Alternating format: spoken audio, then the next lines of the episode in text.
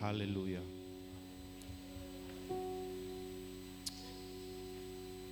I greet you, people of God.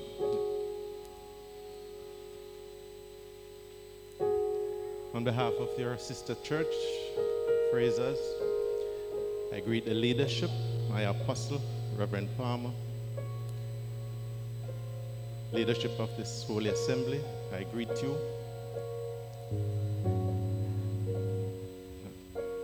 I'm quite fortunate that the Holy Spirit is already here.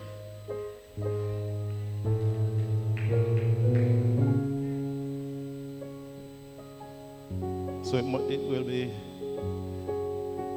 much easier than I anticipated.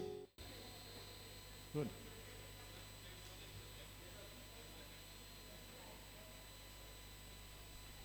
Hallelujah.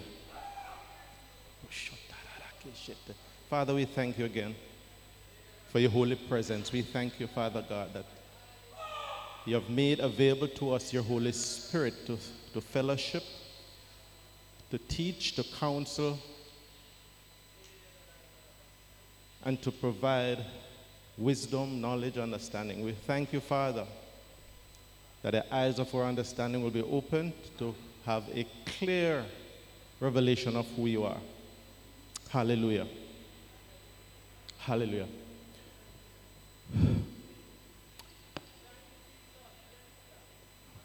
Okay.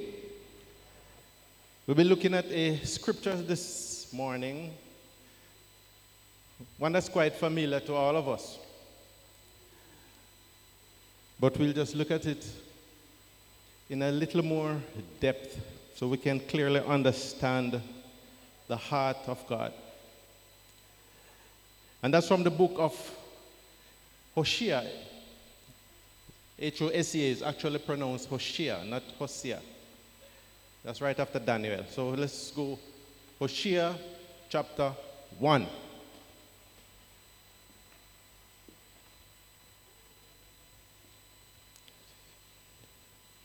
It goes all the way down to eleven. Uh, let me quickly, quickly read while you guys find it. Hosea one one. The word of the Lord that came unto Hosea, son of Beeri, in the days of Uzziah, Jotham, Ahaz, Hezekiah, king of Judah, and the days of Jeroboam, the son of Joash, king of Israel. And I'll be going a bit fast because I need to finish this. The beginning of the word of the Lord to Hosea, and the Lord said to him, Go, take unto thee a wife of whoredoms. The New King James other version say wife of harlotry. Same thing. Of whoredoms, children of whoredoms, for the land has committed great whoredom and departed from the Lord. Verse three. So he went and took Gomer, the daughter of Diblaim, which conceived and bare him a son. And the Lord said unto him, Call his name Jezreel, for yet a little while, and I will avenge sorry, the, the blood of Jezreel upon the house of Jehu, and will cause to cease the kingdom of the house of Israel. And it came to pass at that day that I will break the bow of Israel in the valley of Jezreel. And she conceived again and bare her daughter. And God said, Called her name Lo-Ruhamah. For you will no longer have mercy upon the house of Israel, and I will utterly take them away. But I will have mercy upon the house of Judah, and I will save them by the Lord their God. And will not save them by bow, nor by sword, nor by battle, nor horses, nor by horsemen. Now when she had weaned Lo-Ruhamah, she conceived and bare a son. Then the Lord said, Call his name Lo-Ammi, for you are not my people and will not be your God. Verse ten. Yet the number of the children of Israel shall be as the sand of the sea, which cannot be measured nor numbered. And it shall come to pass that in that place where it, shall, it was said unto them, You are not my people, there it shall be said unto them, You are the sons of living God. eleven. Then shall the children of Judah and the children of Israel be gathered together and appoint themselves one head. And they shall come up out of the land, for great shall be the day of Jezreel. one to eleven. We have heard that scripture a number of times. So let's just look at it a little deeper. First of all, the prophet Hosea, verse one will give you an idea of the time frame in which he ministered. But it tells you about the king of, about Uzziah, about Hezekiah, Joab, Ahaz, king of Judah. So during that time frame, this was the same time when Amos ministered, Joel, Obadiah, Isaiah ministered during the same time. I would know that Isaiah ministered because the king of, because you, um, Uzziah is there, right? In the day King Uzziah died, right?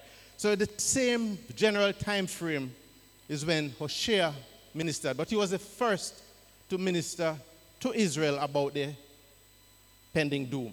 First. So it gives us a timeline, and this is important. It mentions four kings of Judah, one of Israel, because there is a comparison between Israel and Judah. They are now a divided kingdom. So Hosea ministered during that time, and he particularly ministered in Israel, not in Judah, to this king Jeroboam, who is actually Jeroboam the second. Don't we can't confuse him with Jeroboam the first, the first king of the divided kingdom after Solomon's death. You had Rehoboam, Jeroboam. Jeroboam was the king of Israel. Rehoboam was the king of Judah. That was one hundred fifty years ago. This Jeroboam, son of Joash, is different. He's from the dynasty of Jehu, right? So it was important that he ministered to this particular king at the time, and we'll see why. But so just let's try to understand, why is it that God would ask a prophet, a pastor, to go marry a woman of ill repute, questionable character, promiscuous? There are times when God will do quite a bit just to get our attention, for us to turn.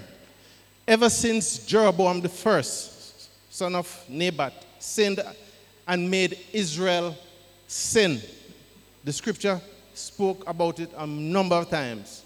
He caused Israel to sin, idolatry, and all of that. God has been trying to get the people of Israel, the Jewish nation, to turn back to him.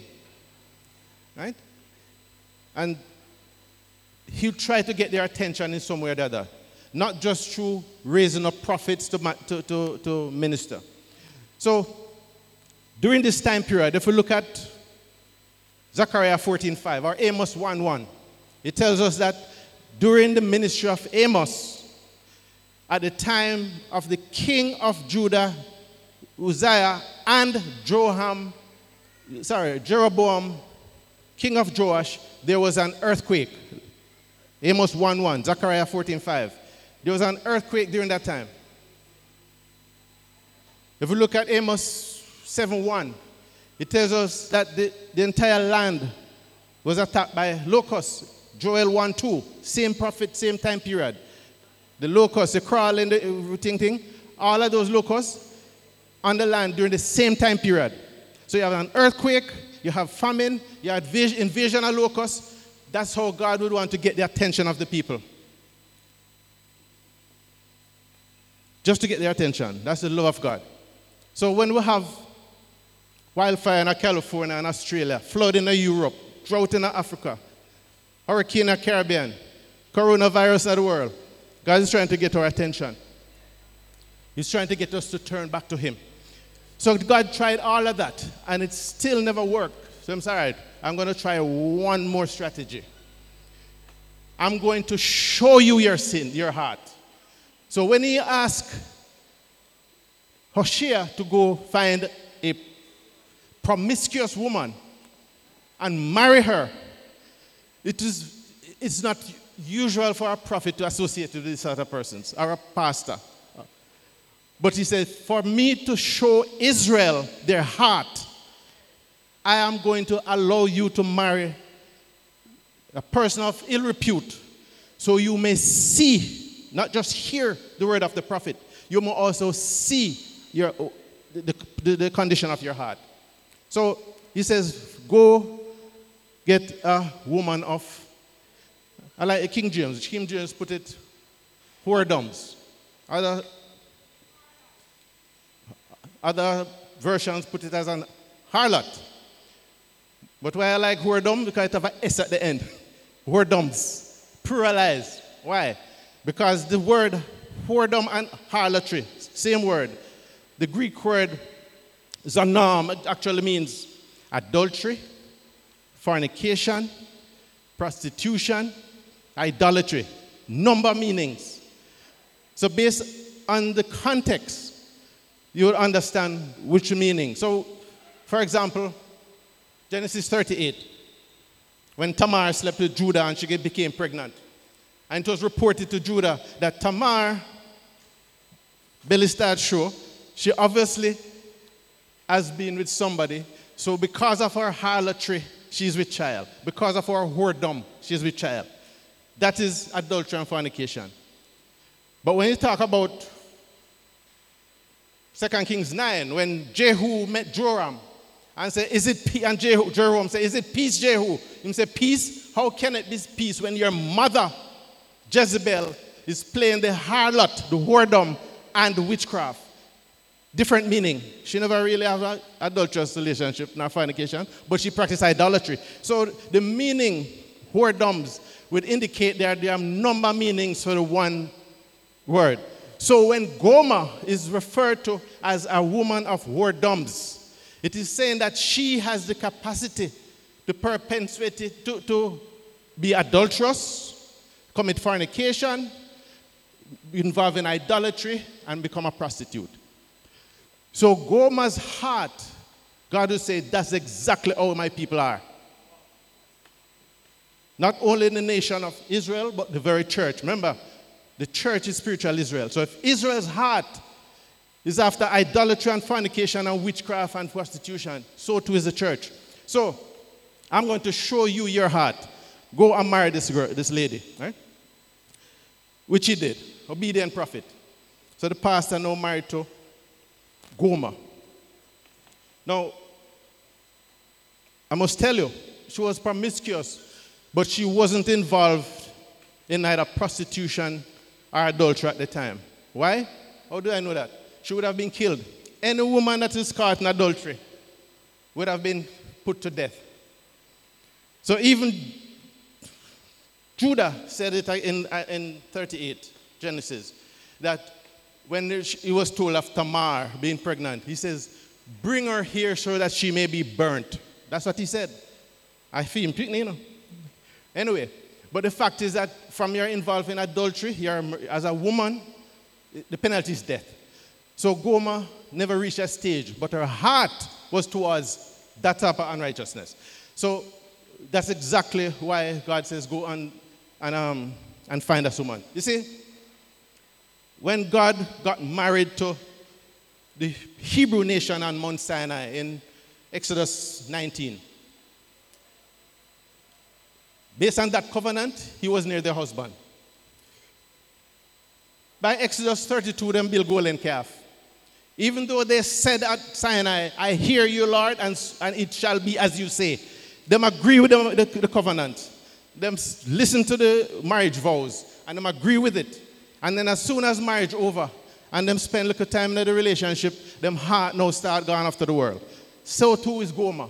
So she now got married, but her heart was a heart of unrighteousness and wanted to sin. So the message is, Israel, that's your heart. So I want to show you your heart. And that's exactly what he did. Right? So he married Gomer. He went and took her, and they conceived and bare a son. Now, this first son shall call his name Jezreel. Two reasons why God said that. One, he wanted, he had to judge the house of Jehu based on his promise. Based on what Jehu did in Second Kings nine. When he, he was anointed king by Elisha to judge the house of Ahab and to get rid of Jezebel, which he did. But the way he did it, and the brutality, and the lack of compassion, and he killed Jezebel, he killed Ahab, his sons, Ahab's seventy sons. Then he went ahead and gathered all of the prophets of Baal and killed all of them. And then he went and killed him cousin, him nephew, him every single associate of Ahab. And friend, he, dead. He did it for personal elevation. He did it out of malice. So even though he completed the assignment, he went far and beyond what God had told him to do. So God said to him, listen, because of what you did, your dynasty, your generation will only be on the throne for four generations. Four. So Jeroboam the second is the fourth of the Jehu's dynasty. When Jehu became king, then his son Jehu is Ahaz, and then Joash, and then Jeroboam. Wait, all of them start with J. It's a J dynasty. So he's the fourth of the Jehu dynasty. And God says, I will judge you to the fourth generation. You will no longer be on the throne. That is why Hosea in this time has to be ministering in this time to Jeroboam, because he is the focus. It could have been somebody else, other prophet at that time. But in the fullness of time, Jeroboam had to be the last on the throne of the Jehu dynasty. Right? So he will judge. So every time them see Je- Jezreel walking in the street, they will remember that this is the last of Jeroboam. Right? Then he says, in a little while, the kingdom of Israel will be no more. So the kingdom of Israel was will soon be in captivity. They'll be attacked and overthrown by the Assyrian army. The word Jezreel means, it has two meanings. It means God scatters. It also means God sows. So, both of them indicate planting. When you scatter something, in agriculture we call it broadcasting. You have a seed in your hand and you just fling it at the field. You don't dig no individual hole and plant it. They call it broadcasting. You scatter the seeds. And that's what the sower did. When some fell on stone in the ground, some in a thorn, some on good. You remember that? He never planted no individual seed. He scattered it. He broadcast it. So that's what God does. God will, is now going to scatter a people abroad because of their disobedience. So Jezreel is a reminder that I am going to judge you by displacing you. So that son will show them two things. That the heart of Jehu was not right. He continued to worship idols. He continued in the sins of Jeroboam the first. So God said, no more. I commend you for what you did. However, I will no longer be a blessing to you. Your name will be blotted out. You don't have nothing to do with the legacy of Jesus that's coming. So Jezreel will remind them of that.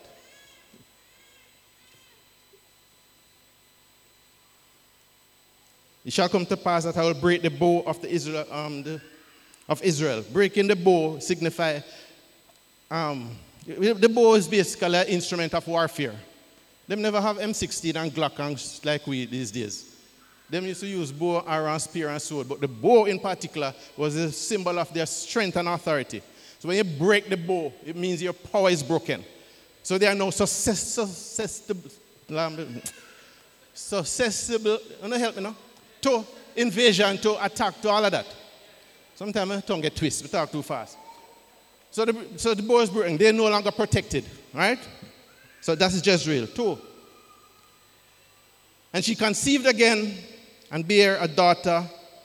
And God call, said to him, call her Lo-Ruhamah. Now, it is very unusual for the birth of a daughter to be recorded in Scripture. It's a male-dominated society. Them hardly tell about the girls, them. Not true? Hardly. Sometimes them say a certain woman, Let me ask you a question. How much daughters David have? Nobody can tell me. It's not, rec- it's not recorded by name. He had quite a bit. The poor little Joseph have thirteen pitney, not twelve. You have twelve wives in Israel, but you have a daughter named Dinah. You hardly even know. This is a male-dominated society. So when you when it is recorded, this gender and the name, it must be important. Probably them times, Patrick, man, the man never understand the, the oh, woman precious and valuable. Give me another name for the ladies. Eh? Royal.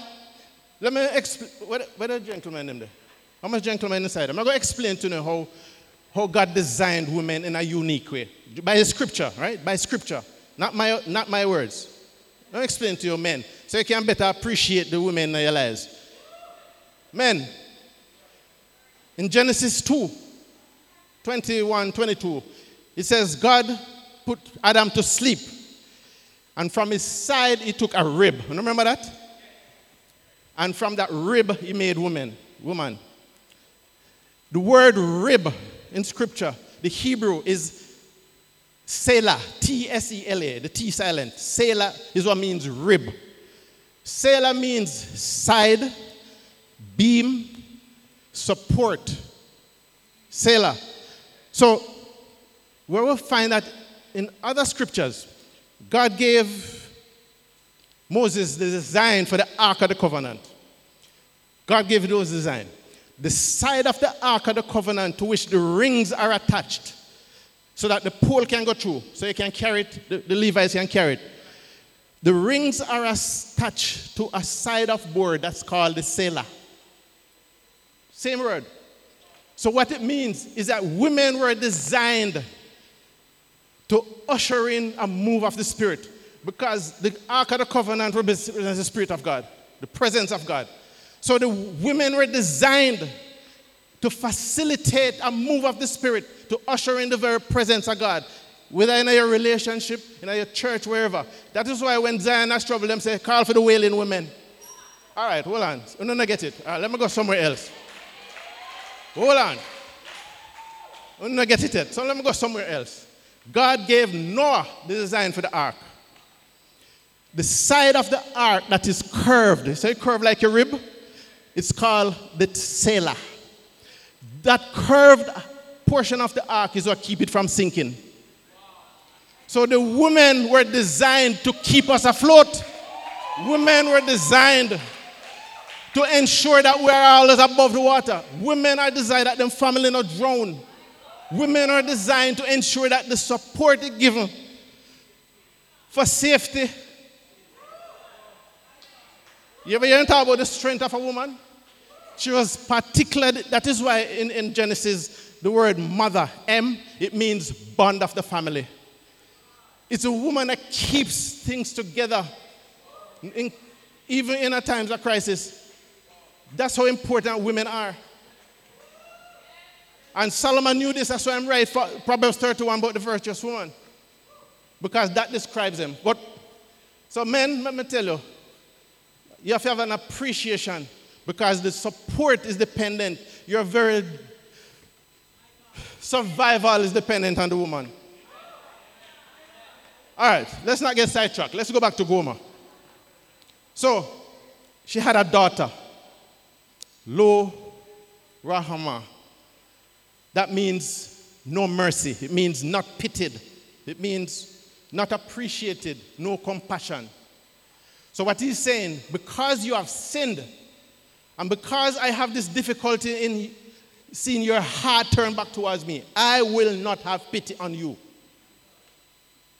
As a nation, Israel, and you church who have flirted with prosperity gospel and feel-good messages, who sleep with charismatic false prophet, and who produce children of apostasy and a generation X, Y, and Z, I will have no mercy unless you turn.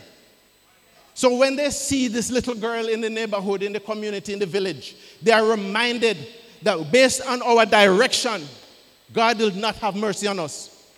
No mercy. So, he had to put I'd look at data in there because the sins of Israel was widespread, both male and female. It wasn't just the men that were going bad. It wasn't just the women only in a prostitution. The entire community, the entire society was in sin. So he had to indicate that it is not gender specific. So,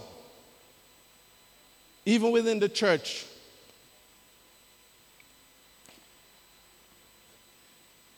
we sometimes cast blame on certain persons that them shun responsibility and, and so on and so forth. But let's not, let's not go there. Let's go back to Gomer. So, where are we? How will they take them away? So they will be in captivity. Now, verse seven. But I will have mercy upon Judah and will save them by the Lord of God. Now, there's always this comparison in the scripture between Judah and Israel. When verse one mentioned the four kings of Judah, those four kings of kings who did good in the sight of the Lord, as against Jeroboam who did evil in the sight of the Lord. So the judgment is different.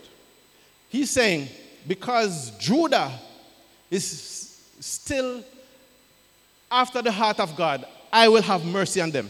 So when the Assyrian army attacked Israel, ten tribes, five and five, ten tribes of Israel, overthrew them, beat them up, have them in captivity, they decided to do the same to Judah, two tribes, Benjamin and Judah.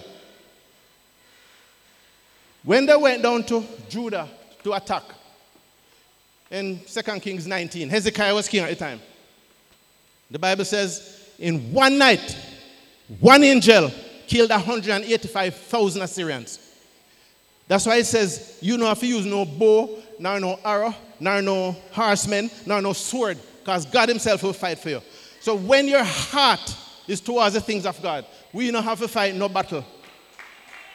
God fight on our behalf. So Judah, was he had mercy on Judah because of their heart. No mercy for Israel. You know, another funny thing about mercy? Mercy is for the guilty. I don't know if you know that. Mercy is for the guilty. You can have leniency, but leniency is a matter of justice. But mercy is for the guilty. And when you're guilty and know you're guilty, you say, have mercy.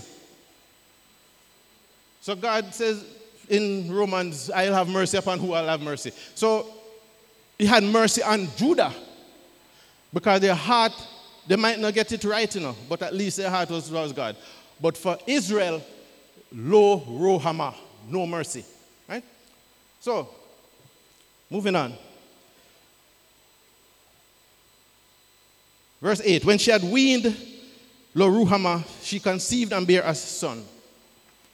There are times of some things in scripture I wonder, why is it there? Is it important? Yes, absolutely. When she weaned the daughter. In, in Jamaica, ladies, in Jamaica, how long it take to wean a child before you go back to work? Two or three months? How much? About three months. You know, Western society, that's about right. But the culture of the Jewish people, you, it is about three to five years it take for wean a child. That's why Samuel, after him get weaned, him start hear God attack. You remember? In a, in a temple, and God attack to him. Him man a baby. Him man a three-month-old.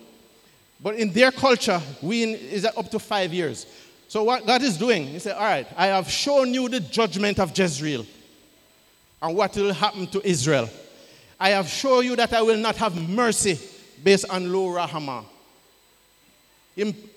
He allowed a time for pass through for them to reflect on their very lifestyle and say, you know, I need to change because I don't want no more judgment for you. So after the weaning, them still not turn. God give them a little time. So he said, all right, one more child. She conceived, call his name Lo-Ammi, for you are not my people, and I will not be your God. Now, just imagine the headline, a star, in the gossip section. Promiscuous wife give pastor jacket, because it's not theme picnic, that one. You are not my people. Promiscuous, all over the place, asleep with all kind of persons. However, what God is saying to them, because of your sins and your repeated and continuous disobedience to me, I will no longer be your God. You are not my people. You see? On Mount Sinai, he told them in the covenant, I will be your God, and you shall be my people. But when them start get disobedient and rebellious and out of harder, continuously, and at one hundred fifty years, he must work with them. Since Jeroboam the first till Jeroboam the second, is one hundred forty-nine years, one hundred fifty. And God is get, trying to get them to turn away from that sin, that idolatry that he introduced to them. And they wouldn't move.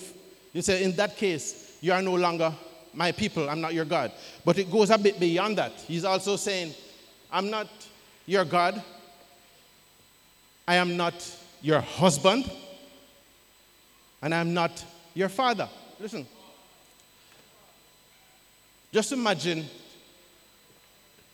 Just imagine. All right. We understand the God part. Just imagine that you're no longer married to that nice lady there.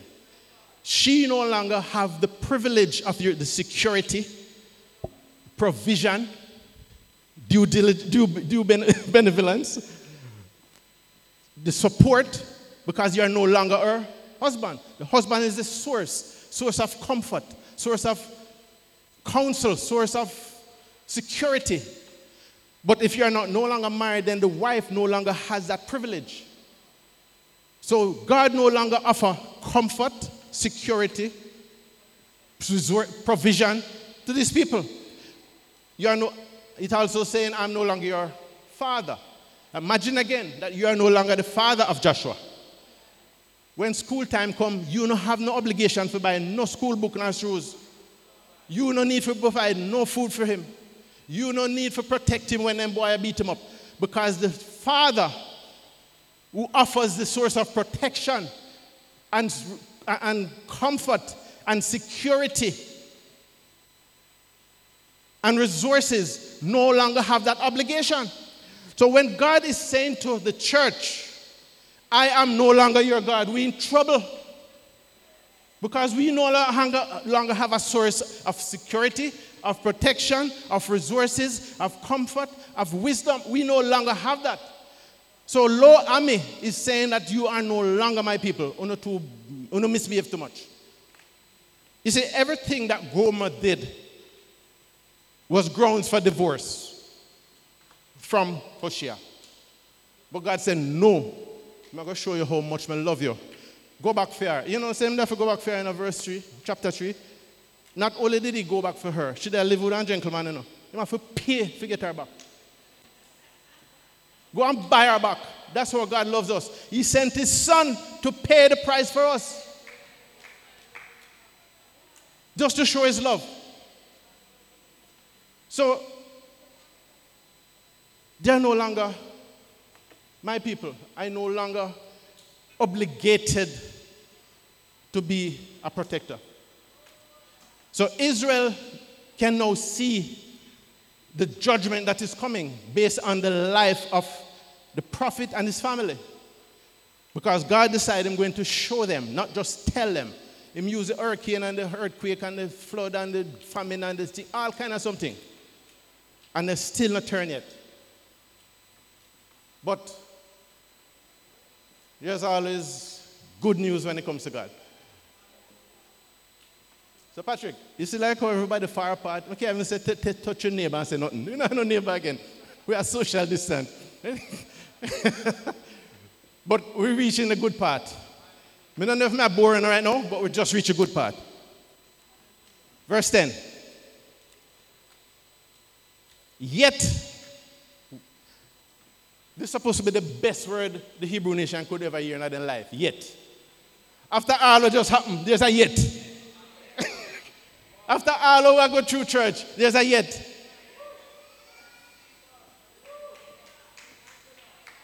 After so much COVID has stressed me out, now we have Omicron, there's a yet.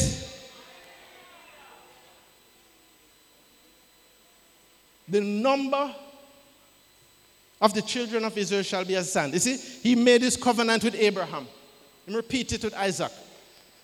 He's saying that even though we don't sin so much, even though I have to disown, even though you are no longer my people, I'm no longer your God, even though I'm going to send you into captivity, yet I will not allow this nation to be, to be what? They must survive. You will not be eradicated, eliminated. You might, wow. Yet.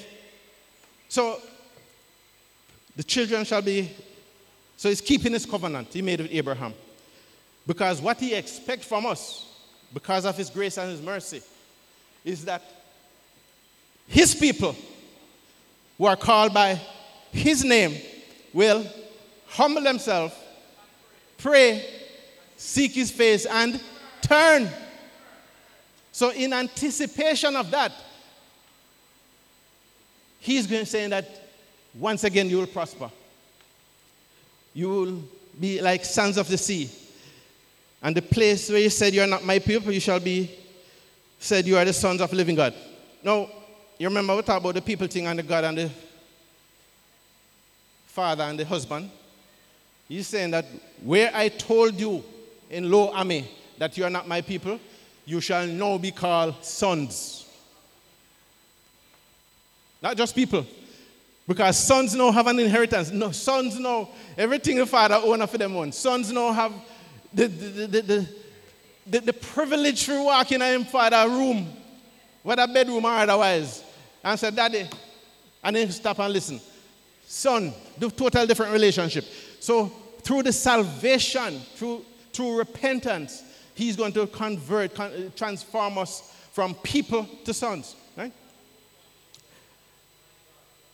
Then shall the children of Judah and the children of Israel gather together. Captivity. Israel in a captivity, bondage, seventy years. Judah was also in captivity. But there was a time, especially after Cyrus, when they were allowed to go back home. And when the two nations now be, um, became one again, Israel, they elected one leader, Zerubbabel, as head. It is right here in the prophecy. But when we look at the bigger picture, a divided church will be once again reunited as Christ as a head. Jesus as a head. So we're talking about restoration based on repentance. We're talking about redemption of a people that are, the wrath of God is poured upon. But because of his mercy, because they have repented, he'll once again embrace them as children. And out of the land, great shall be the day of Jezreel. Remember when we looked at Jezreel earlier, it was judgment for Jehu's dynasty, his descendants. He was judging Jehu for what happened at Jezreel. Bloodshed, overthrow, murder, killing. So Jehovah scatters at that time, he might disperse the people based on that judgment. So him get Jeroboam off of the throne, and now Israel going into captivity. But in the day of Jezreel, the meaning changed. It now means God sows. So remember I told it had two meanings. God scatter, God sows. So now instead of scattering and judging, he's establishing a people. So the day of Jezreel is a day of joy and, and, and, and rejoicing, because God himself is going to once again bring his church together. How do I know this? I forgot New Testament for tell you. Jude one. Now unto him who is able to keep us from and to present us before his very presence with exceeding joy. He's talking about his church. So God will have that church at a point where he can say, he's pleased, you are now washed, you are now without spot or blemish. So he once again offers redemption because we have repented. Right? We have repented. So I'm going to just skip over verse two, chapter two, verse one. Chapter two, it says, "Say ye unto your brethren, Ammi, and unto your sisters, Ruhamah." Verse one. You notice anything? God removed the Lo from Lo-Ammi. It's now Ammi. He removed the Lo from Ruhamah. It's now Ruhamah. From, because Lo is a negative prefix. Remember Lo-debar? Lo is a negative prefix. prefix. So he removed the Lo and transformed them. So Ammi is now people. And Ruhamah means mercy is shown. So when we repent and our hearts are right again, you must go transform over your life if I even change your name. So that our destiny can be different, can be changed. So no longer will we be not my people. We are now children of the Most High God. We are now sons of God. No longer will he not have mercy, but he will show love, compassion, and mercy. So this message in Hosea is a message of redemption, even after the judgment. Now the judgment must come now because the wages of sin is death. And when God come, says something, he will do it, something, he will do it. So he said, I'm going to judge Jehu from Second Kings nine, I'm going to judge him in Hosea one. So there's a transformation among the people, among the church. So no longer will we have this desire for strange men. No longer when certain men crept in unawares, we associate with them. No longer will we listen to, uh, to unsound doctrine and get impressed because of the eloquence of speech. And we'll run, go follow Kevin Smith. Oh, I'm sorry. Go follow people. No longer will the church get bad name because of how pre- persons within the pulpit conduct themselves.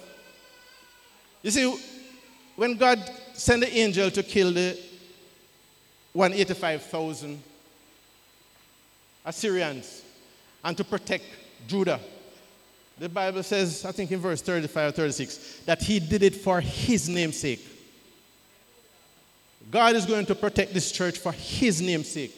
So when somebody come and carry it, have the church in a disrepute and a talk all kind of foolishness and a cut people short, God is going to take them out. He's not take no time. He's not waiting one hundred forty-nine years. For his name's sake. Right? So there's a transformation. So watch this. In, in, The entire family that was involved in the ministry. Hosea, Gomer, Jezreel. We can't say Lo-Ammi because there's no Ammi. Ruhamah. Entire family in the ministry now. Right? Hosea means salvation. Gomer means completion. That, that is bring to an end. Jezreel means God's established. Ruhamah means mercy is shown. Ammi is my people, which include the Gentiles now. So the new message is salvation brings to completion and righteousness when God established his people because of his mercy. That's the new narrative, the new message for the people of Israel through the love of God, through his power of salvation. And when the church is obedient to follow him instructions, even if him say, go and marry a promiscuous woman, because I'm going to show Jamaica them heart, then a nation is transformed. But it starts with the church. When God exposes our heart, we better fix it quick. In true repentance, through prayer, humility. So he says again, if my people who are called by my name will humble themselves and pray and seek my face, turn from their wicked ways, Then I will hear from heaven. I don't even, I don't even know if we understand when they ask us to be hum, to humble ourselves. So let me explain what that means. The word humble in scripture, in, in this chronicle scripture, means kana. This isn't even a Hebrew word. It's a Canaanite word from Canaan, because they were merchants. They were business people. Them travel all over the place and do trade. So when they humble themselves, when they, this word kana, it really means to invest everything you have with, so you can expect a return on your investment. So they, so Mister Banker, Mister Thing, if your portfolio look nice, but if you invest all of that money in some stocks where you know, say I go make a return in the next couple months, you put all your money in it because you're sure. So that's where kana come out. So that humble means to give of your all, everything, because you expect an, um, a return on your investment. So when it says, if you humble yourself and pray, that means to give your all, your everything to prayer. Give your entire heart to the things of God in totality. It's not just meek and mild. Unreservedly, in totality. So, because you are so confident that your God will provide all your needs according to his riches in glory. So we have to be humble, give ourselves in, to, to, to God in totality. We have to pray because we have to reason with God so we can get direction. We have to seek. We have to have a closer relationship with him, a personal, intimate relationship. We have to pursue, just like how you'd have to pursue that young lady before she said yes. This yes never just comes so. You put in a whole lot of effort and work and resources. That's how you have to seek God. And then repent, turn, go the other direction. Don't go back to that. Then he will hear from heaven. He'll hear what heaven has to say about your situation and make you know. And fix and heal. Not just the church, not just, just your family, but the nation, the land. So Hosea, in this book, is the only place in scripture where that gentleman is, is mentioned. Nowhere else. Only in Hosea. You don't see him nowhere else. Not even New Testament make reference to him. His assignment was specific. And he carried out exactly as God said. And the result was that we, the church, now benefit from the fact that Jesus came and died for us and we now have life more abundantly. We have power and authority. So we don't, God don't even have to mention him again. Him do him, him do him work. Nowhere else he mentioned. But it is important. So let's not just think that God said go marry a prostitute and all of that, pasta pasta and mix up and soap opera business. No, it's much more than that. Much more than that. The, the, a nation depending on his actions and his obedience. The entire nation of Israel. And that's where the Messiah had to come from, through that nation. Amen? Amen. I invite you all to stand. Hallelujah.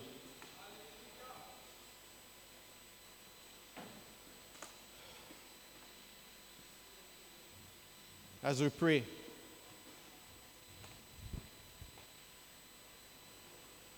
hallelujah. Father, we just want to thank you for your grace. We thank you, Father, that for us as a church, as a people, mercy is shown. We thank you, Lord, that by your mercy, your kindness, your patience, that we are now once again called your son, children of God. No longer will we be looked upon as not your people. But you have allowed us, Father God, access to your very throne room by the work that Jesus did on the cross. And we thank you. We thank you, Father, that you have made your Holy Spirit available for us, for counsel, for guidance, for protection. We thank you, Father God, for that loving kindness, because you have transformed our very heart. A heart that have this desire to sin, this hunger for unrighteousness.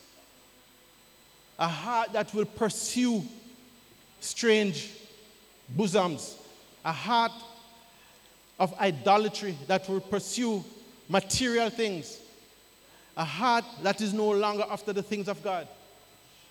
We thank you.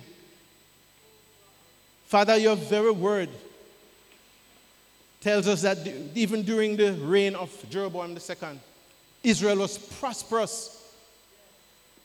Exchange rate up there. Net international reserves of one-year imports.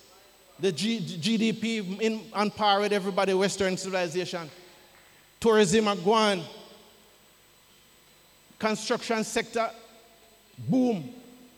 Not to mention I T. So the economy are boom under Jeroboam. But the hearts of the people were bankrupt because they did not see a need for God if they might do so well.